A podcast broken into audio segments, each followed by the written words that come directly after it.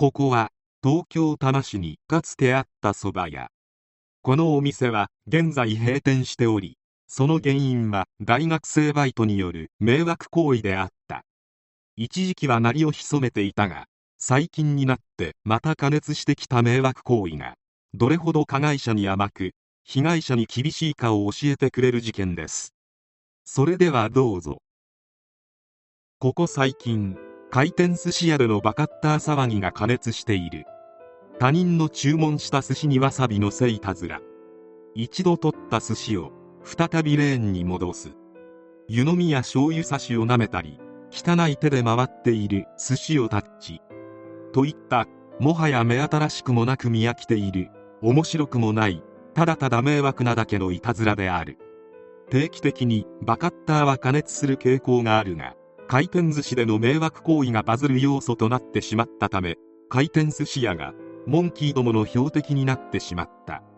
長年、業界を見つめてきた回転寿司評論家の米川信夫氏によれば、今、業界全体が機械化で人の労力を減らす方向に向かっている。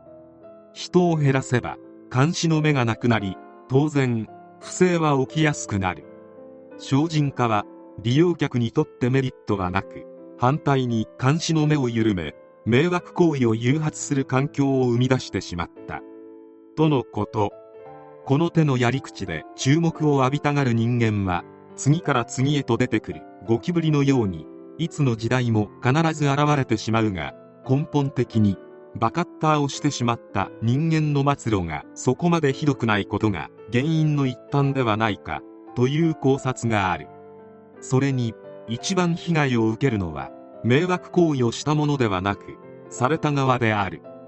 では、約10年前に迷惑行為をしたものとされた店がどうなったのかを見てみよう。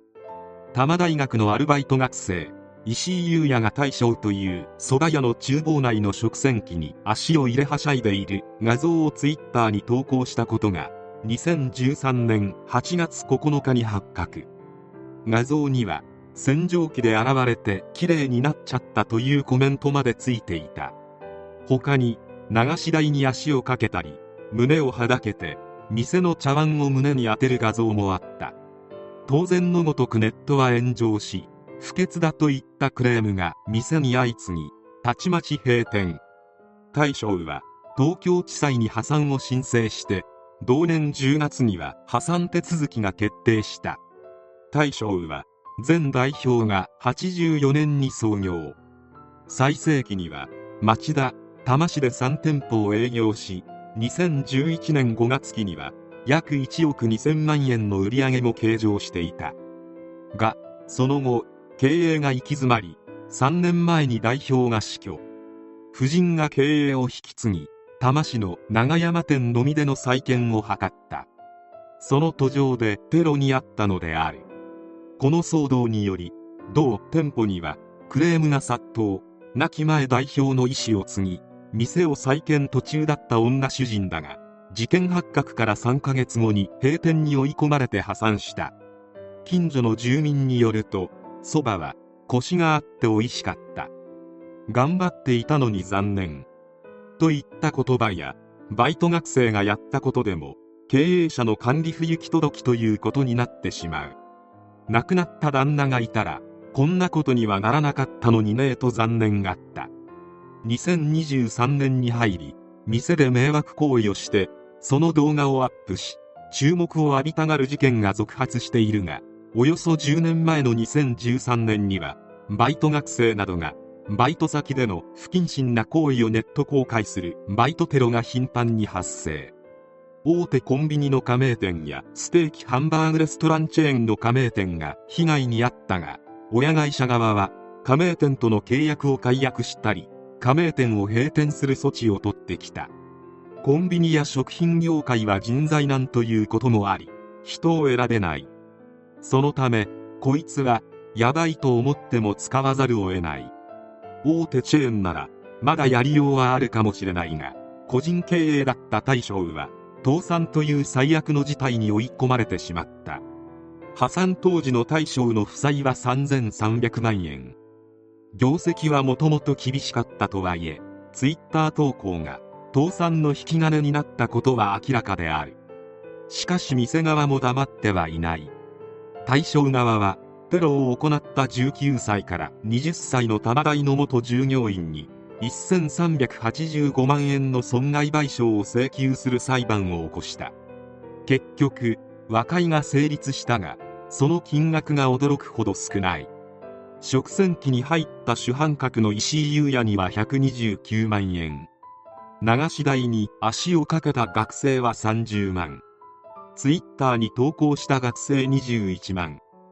首謀者と一緒になって楽しんでいた学生20万で消えたったの200万円。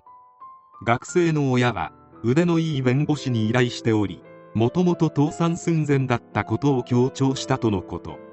また、裁判所側からもそろそろ和解したらと促されていた。これは裁判を起こしても損害賠償は50万くらいが限度と見られており、当時はバカッターによる被害といった前例があまりに少なかったがゆえに、売上ベースでしか損害賠償が取れなかったことが原因である。女主人は主犯格だった石井雄也になぜこんなことをしたのかと問い詰めたが、下を向きながらスマホをいじり、話を聞こうともしなかった。ごめんなさいとなぜ言えないのかとも怒りをあらわにしていたが、最後まで学生側は謝罪もしなかった。結局迷惑行為をしてもダメージはそこまでなく、店側は多大な被害を負ってしまう、いわゆるやられ損の状態が今日まで続いているのである。バカッターの中にも就職が決まっていたのに内定が取り消されたケースや、通っていた専門学校や個人情報を特定され、外を歩くのが怖い、許してくださいと言って病んでしまったケースもある。しかしこれらは自業自得であって法的な処罰ではない。こういった迷惑行為をするのは大抵が学生であり、損害賠償をしたところで払うのは保護者。そして同じような人間は時を超えてまた現れることは時代が証明している。そこまで大した罪にならないというのも最近の子供にはバレてしまっているのではないか。冒頭に紹介した回転寿司屋の例で言っても、加害少年らが受ける罰といえばスズメの涙ほどの賠償金と身分を特定されることくらいであろう。就職は難しくなるであろうが、昨今の子供のなりたい職業はYouTuber や e スポーツゲーマーなどでまともに就職したいと考える人も以前より少ない。身分を特定されたところで有名になれたくらいにしか思わないのではないか。逆に店側はシャレにならない。